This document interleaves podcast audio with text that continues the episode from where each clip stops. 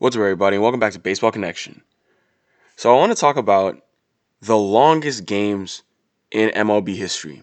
So, extra inning games are, you know, no surprise to anyone. It's not uncommon to get a game go to extras, it happens all the time.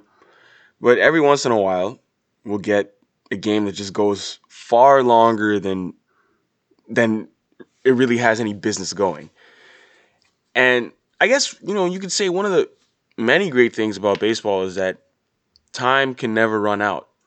In baseball, unlike most other sports, a comeback is always possible. There is no clock that could that the that the winning team could just kind of run out. They they can't just run out the clock and sit on a lead. In baseball, you have to get the 27th out or else your opponent could come back. Technically could come back at any point and it's happened. Strange things have happened in this game.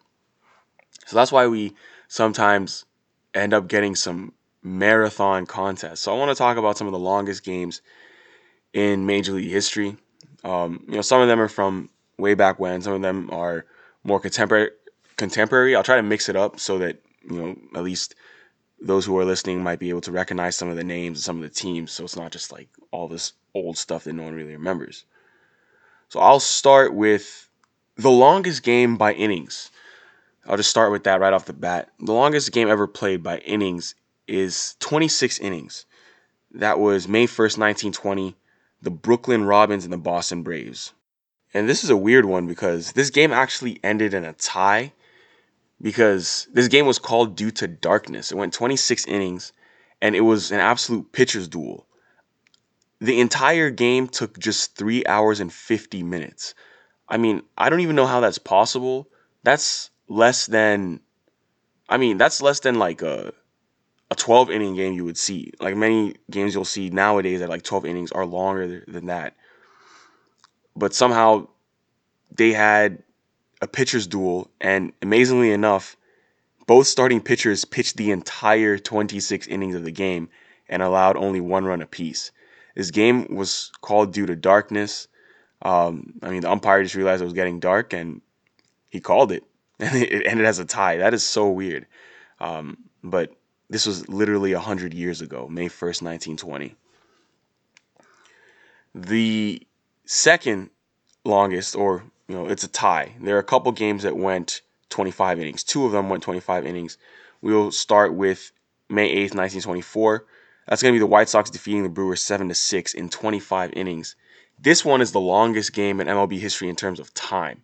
It took eight hours and six minutes and had to be completed over two days. So the game began on May 8 at Comiskey Park in Chicago. The two teams played 17 innings before the game was suspended at 1 a.m. with the score tied 3 to 3. There was an American League rule at that time saying that no new inning could begin begin after 1 a.m. So they suspended play and Milwaukee looked like it would win in regulation after they took a two run lead in the top of the ninth. But when they were down to their final out and facing Hall of Famer Rollie Fingers, the White Sox rallied to tie the score on a double by Julio Cruz and a single by Rudy Law. So that, that's how it happened on day one 3 to 3 at 1 a.m.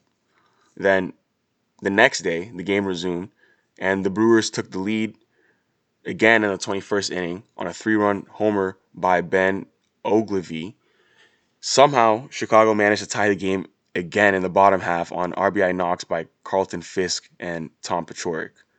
And the two teams continue to play on. And then in the bottom of the 25th, after a scoreless top half by Tom Seaver on in relief, the White Sox finally ended the game with a bang because Harold Baines hit a walk-off home run off of Chuck Porter to win it for Chicago. So that is the longest game in terms of time eight hours and six minutes. It was split over two separate days. Um, I mean, the other game, just briefly, the other big game that went 25 innings was 1974, September 11. This was Cardinals beating the Mets four to three. Um, yeah, I mean, Yogi Berra was actually managing the Mets at the time. He was ejected in the 20th inning at around 1:30 a.m. Then, um, you know, Lou Brock came in the game with 105 stolen bases. He was caught trying for 106. Keith Hernandez appeared in only 14 games for the Cardinals as a rookie in 74, and this was one of them. So it was just like one of those weird games. A lot of different milestones, you know, happen in that game. Uh, 50 players appeared in that game, and about 180 baseballs were used.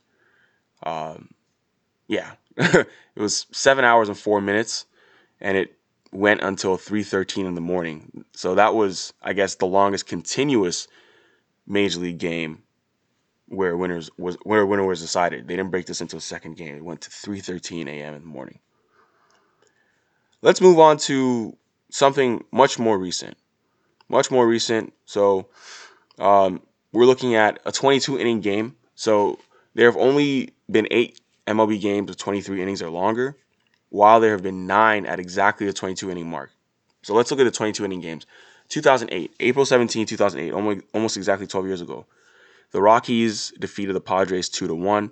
This is the April after their huge Rocktober run, you know, when they went to the World Series and all that.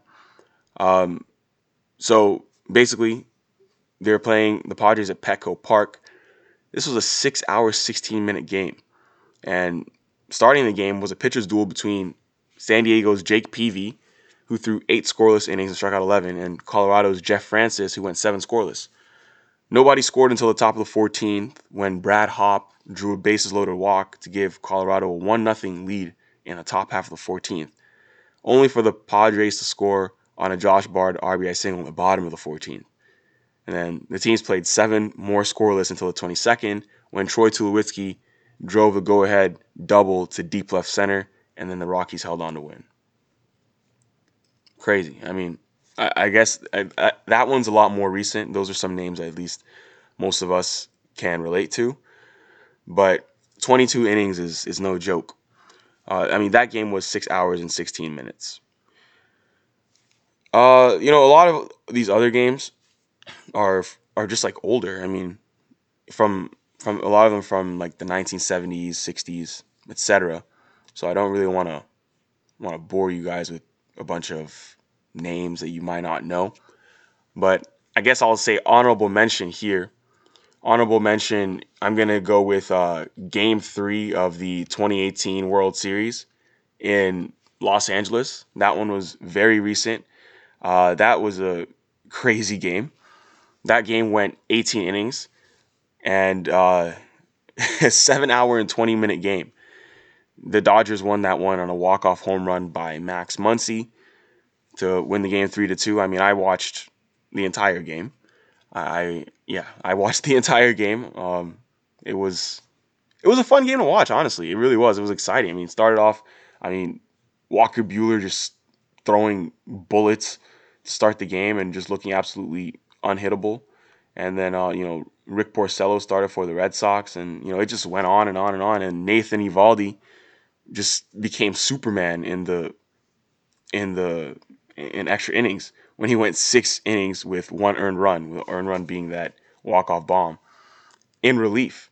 I mean that relief appearance alone pretty much got Nathan Eovaldi a new contract with the Red Sox that winter. Pretty much like that outing got him a nice four year, $68 million deal that offseason. So nice job to Nathan Eovaldi for securing that bag. But yeah, so I, I, would give that one honorable mention. That was seven hours and 20 minutes at Dodger Stadium. Um, yeah, that game, that game took forever.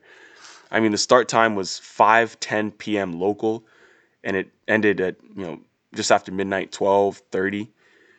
So fans back in Boston, that that's going to be 3:30 in the morning in Boston when that thing ended. It was insane.